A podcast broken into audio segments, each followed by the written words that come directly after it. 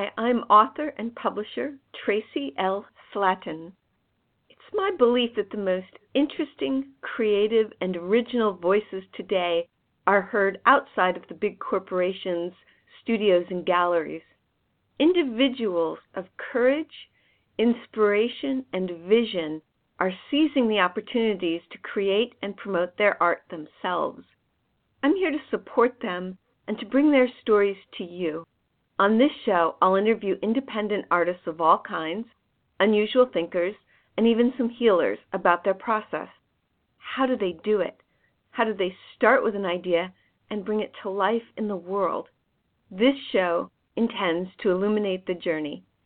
Feel free to call in to 516 453 6052 with questions or live chat with me at blogtalkradio.com slash independent artists thinkers. Great to have you with us.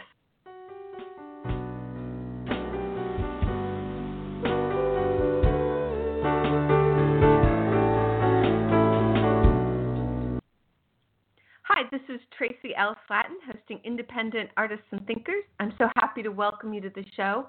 I just want to give a shout out. I see I have a caller on the switchboard, so hang on. I'm going to get to you in just a minute, caller, and you're a 215 number, so hang on there. I know you're there.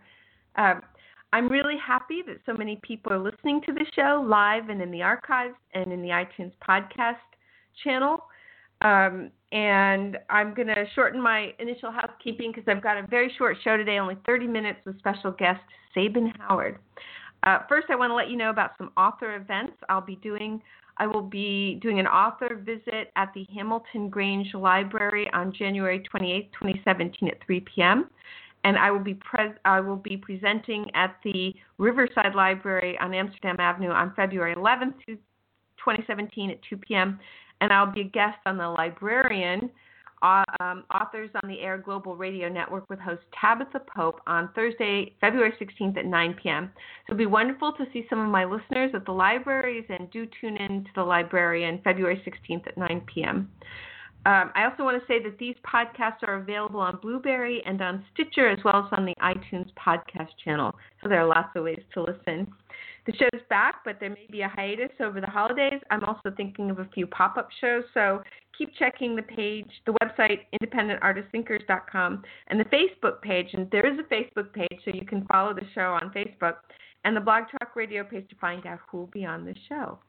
I am so delighted and honored today to have as our guest my husband, sculptor Sabin Howard.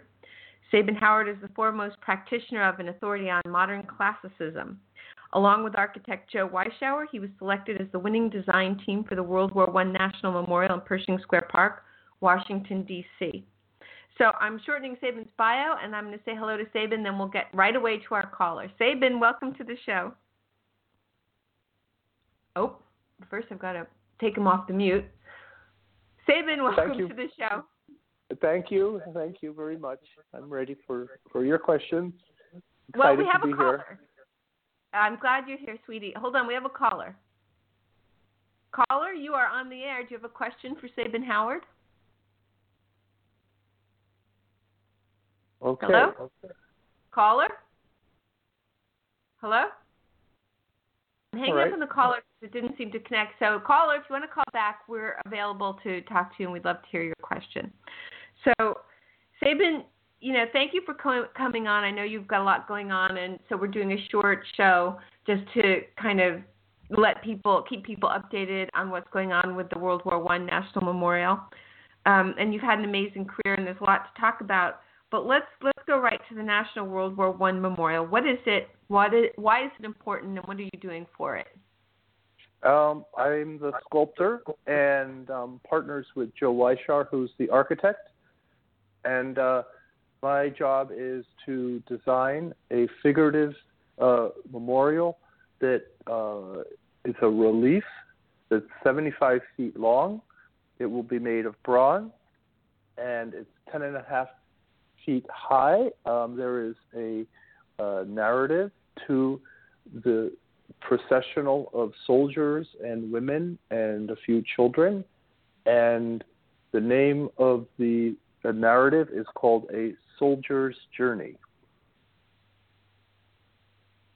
That's cool. Can you describe the the relief you've created? Can you d- describe the design a little bit and tell people, you know, how sure. you've been creating it? Well, I work um, with live models, uh, young young men and women that um, are, are the same age of the young men and women that were in the war, um, and I have them pose in real uniforms that were on the battlefield, so uniforms that were over a hundred years old, and I've been working relentlessly on coming up with poses that tell this story so that when um, I finally create this in bronze, when people visit it, that they will have a very emotional reaction to um, the drama that this story tells. And the story has uh, um, two, two, two sides to it. It's a soldier that travels through World War One, leaving his family um, and entering into battle, and then um, surviving the battle, but through the process becomes transformed into um, the, the, the the elevated uh, heroic soldier that then returns to his family, and that's one part of it. And then the other part of this is that this soldier represents the transformational process that our country um, and uh, our society and also the whole uh, world experienced from this uh, horrific epic. It, it's just the numbers are astounding when you think about um, the consequences of the, what this war had historically. We're still feeling the consequences today, and so what are um, what are some of those numbers? Well, if you look at battles, and, and here's the issue that that I'm faced with. Um, the war was fought with the same sort of ideology that um, you had in, in wars prior to this industrial era. So it's a gentleman's war where men would line up and then they would march forward in line. And the problem was that technology had entered into this, and the result was a technological massacre of 22 million people. And they didn't all die on the battlefield. There was influenza and starvation and wounds.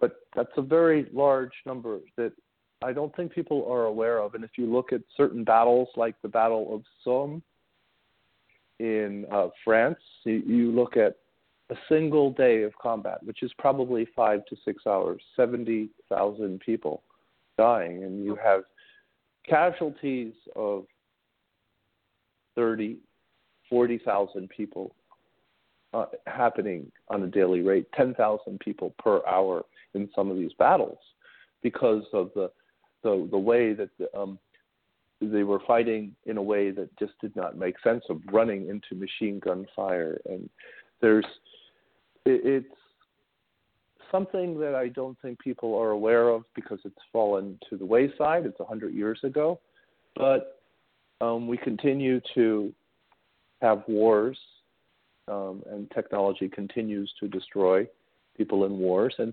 there, there's a certain element here that I, I, I feel very um, compelled to um, bring forth, and that's that humanity, people, soldiers, wives, children are all involved when war occurs, and the consequences to their lives um, last for generations because what happens when they return home feeds the family and the and then that continues through into the next generation. So this is something that really needs to be paid attention to.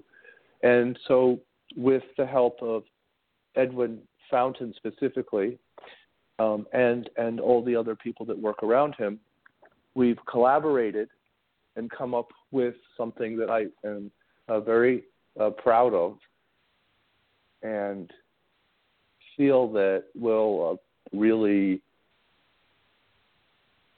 give a, a very emotional, visceral response to the visitor that sees this when it when it is finally completed. Well, um, it's going to be a bronze wall with a relief on it, correct? Yes. So that's a lot of bronze, 75 feet long. How tall is it?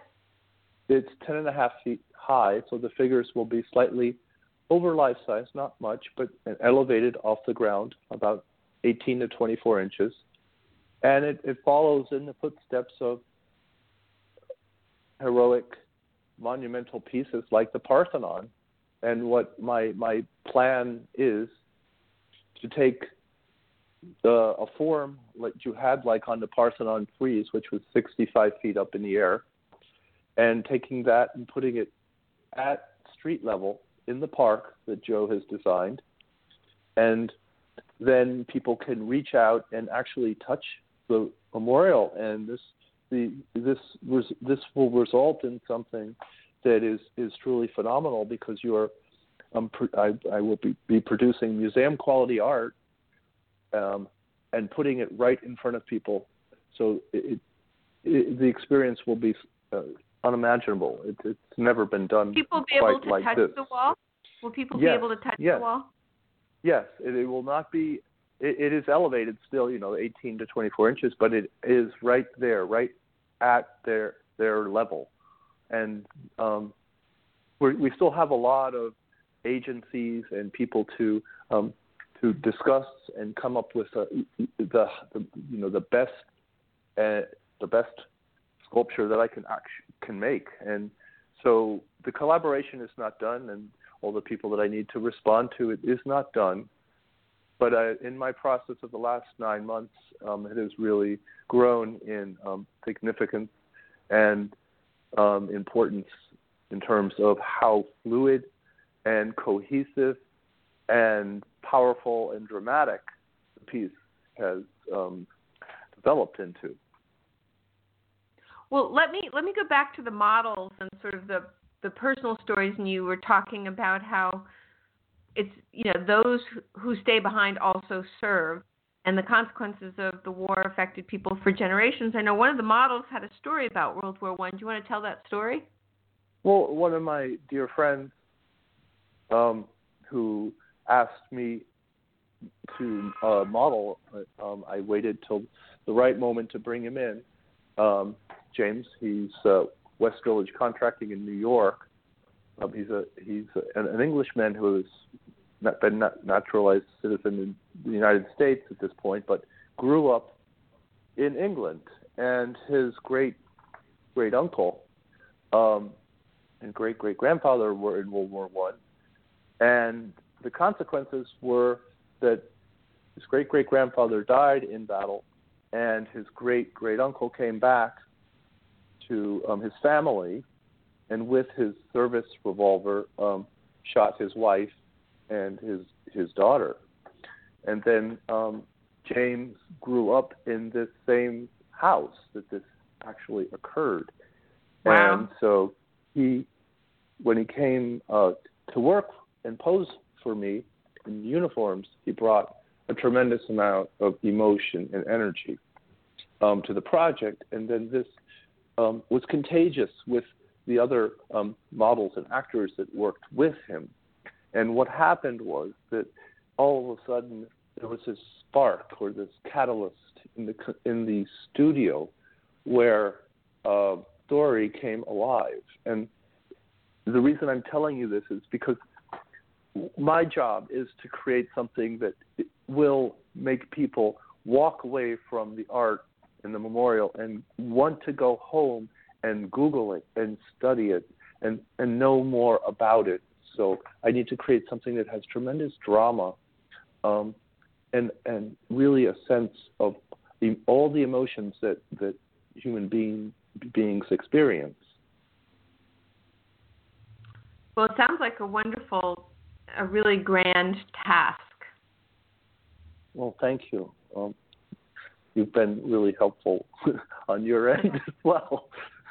You're welcome, sweetie. What are some of your outreach efforts regarding the, the memorial and letting people know? Because I think you're right. I think World War One kind of gets lost in all of the intensity of World War Two, but there couldn't have been a World War Two without World War One.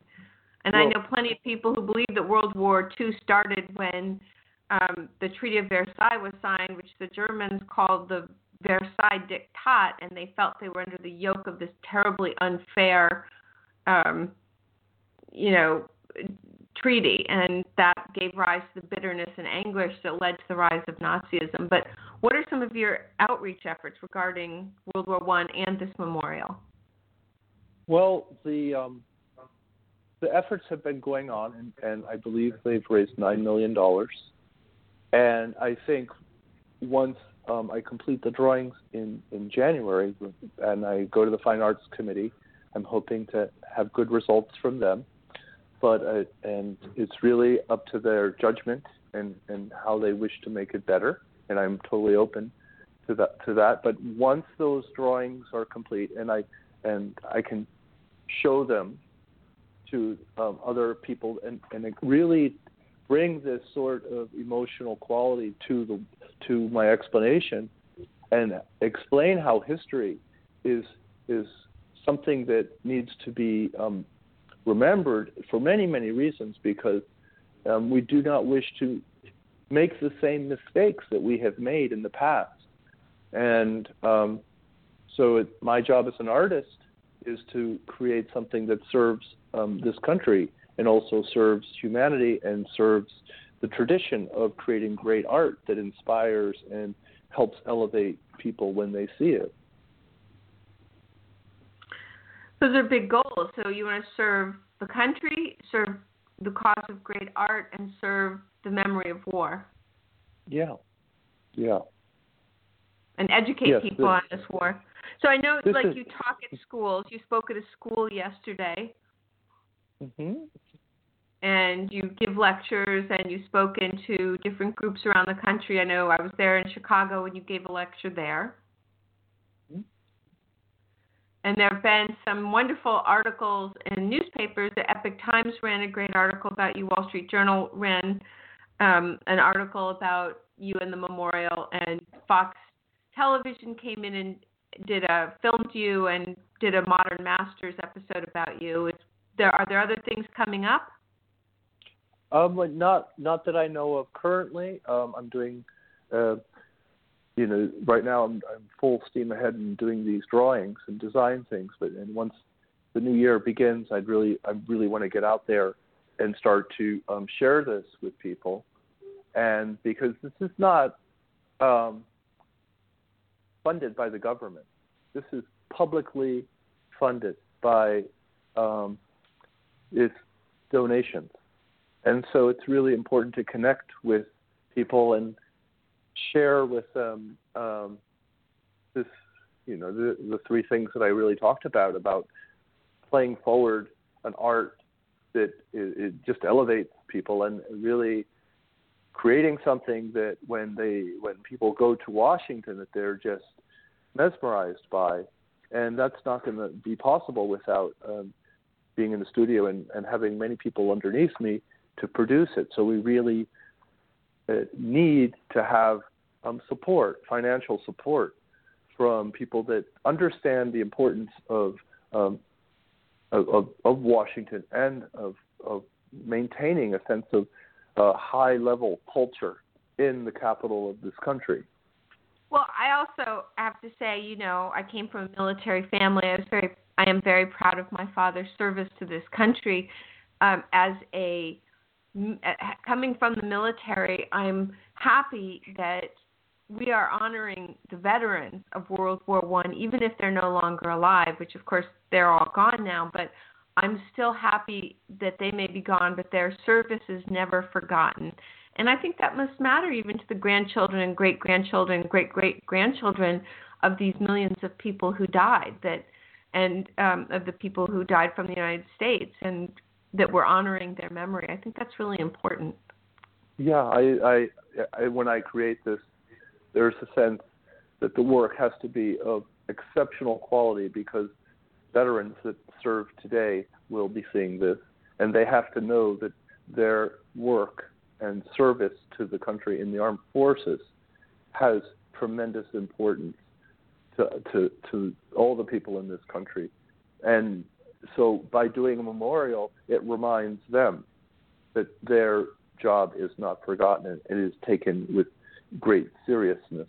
And as an artist, I use the words I am in service of because I'm not doing this for galleries or for myself in the studio, but I'm doing this for many people to come and appreciate um, the message that I am relaying. And so uh, the message is twofold. It's about a soldier and it's also about our country. And so that I think is something that is when you go to other memorials that are very um, uh, successful. Specifically, I'm going to mention too the Lincoln Memorial and then the Vietnam Memorial. You get the sense of transformation. Your feelings change, and you are brought into a sense that you belong to something bigger than yourself. And so that that is the challenge and the goal, and it is the only option for creating a memorial of this importance in Washington. That's that's really beautiful. Where can people see images? Are the drawing images available? Can they see some of the early drafts? There there are some. I post a few things on Facebook and Twitter, and then um, the uh, organization um, cc.www.one.org is uh, uh, the Centennial Commission um, is online. So the World War One Centennial Commission. If you Google that, um, you'll come up to the website. So that's a good way to see um, how this is all proceeding forward. So that's the uh, Centennial Commission, World War One Centennial Commission.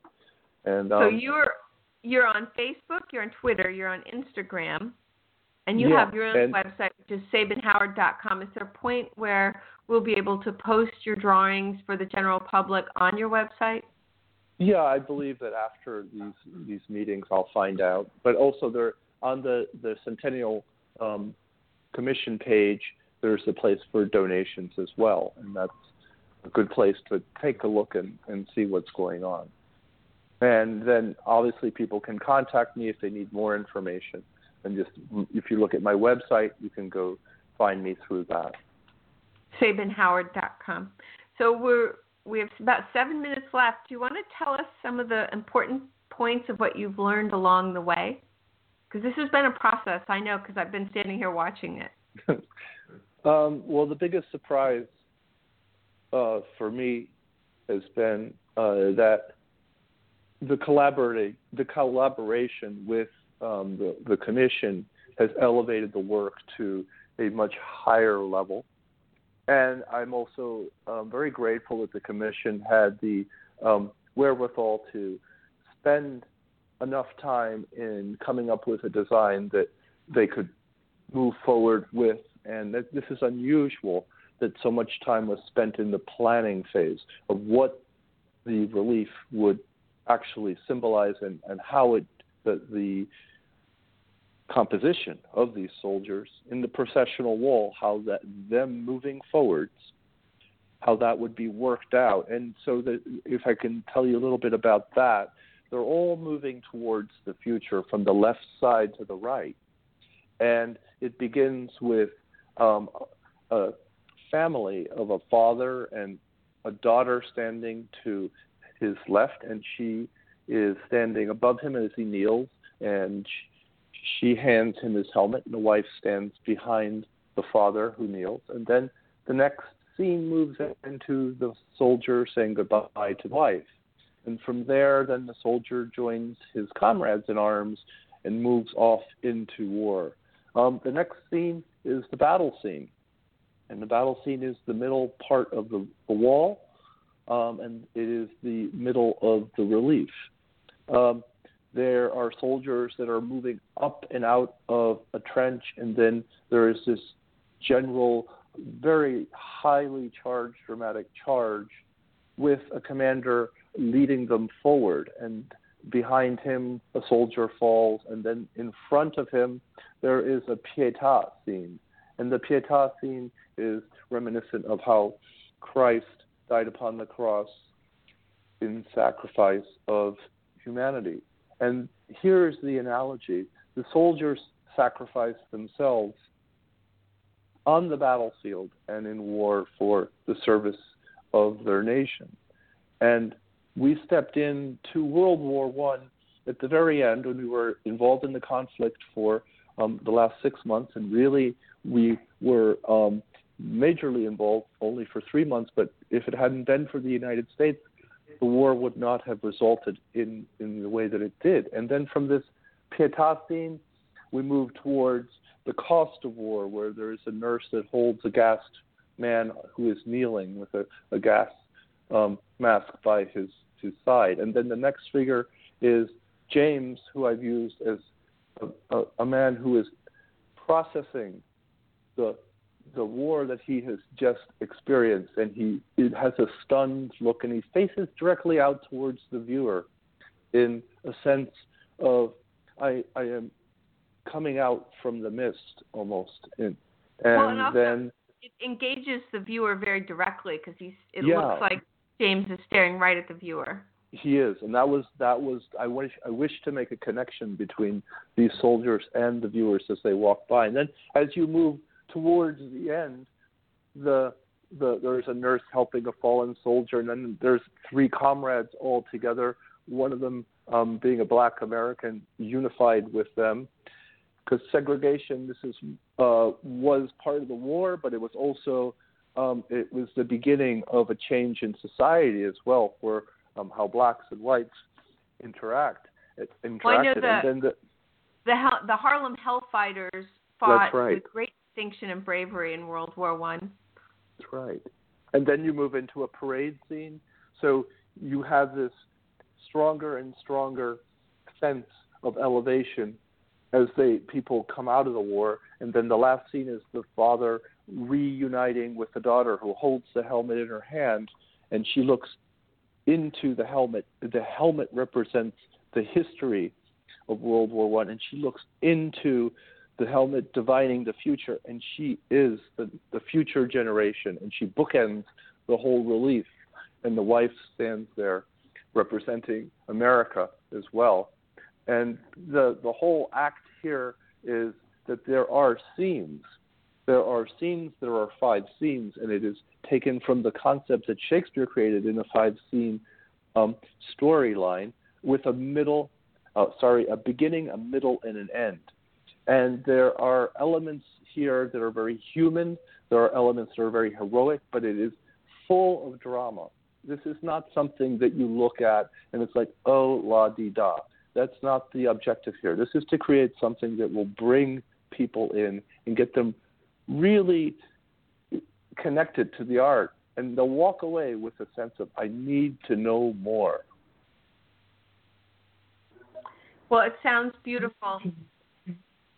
Can you please just tell um, listeners um, again where they can find out more about you and see some of these pictures, go over your websites and so forth?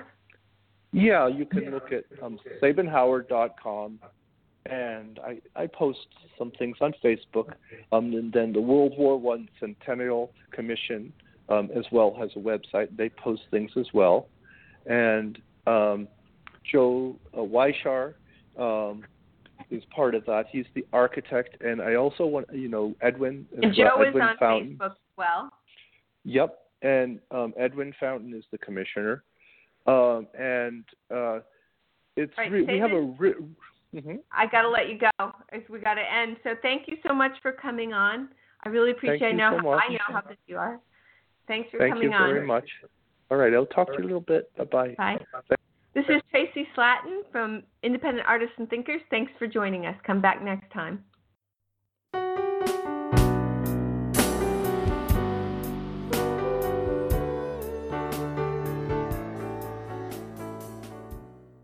This has been Tracy L. Slatton on the Independent Artists and Thinkers Network.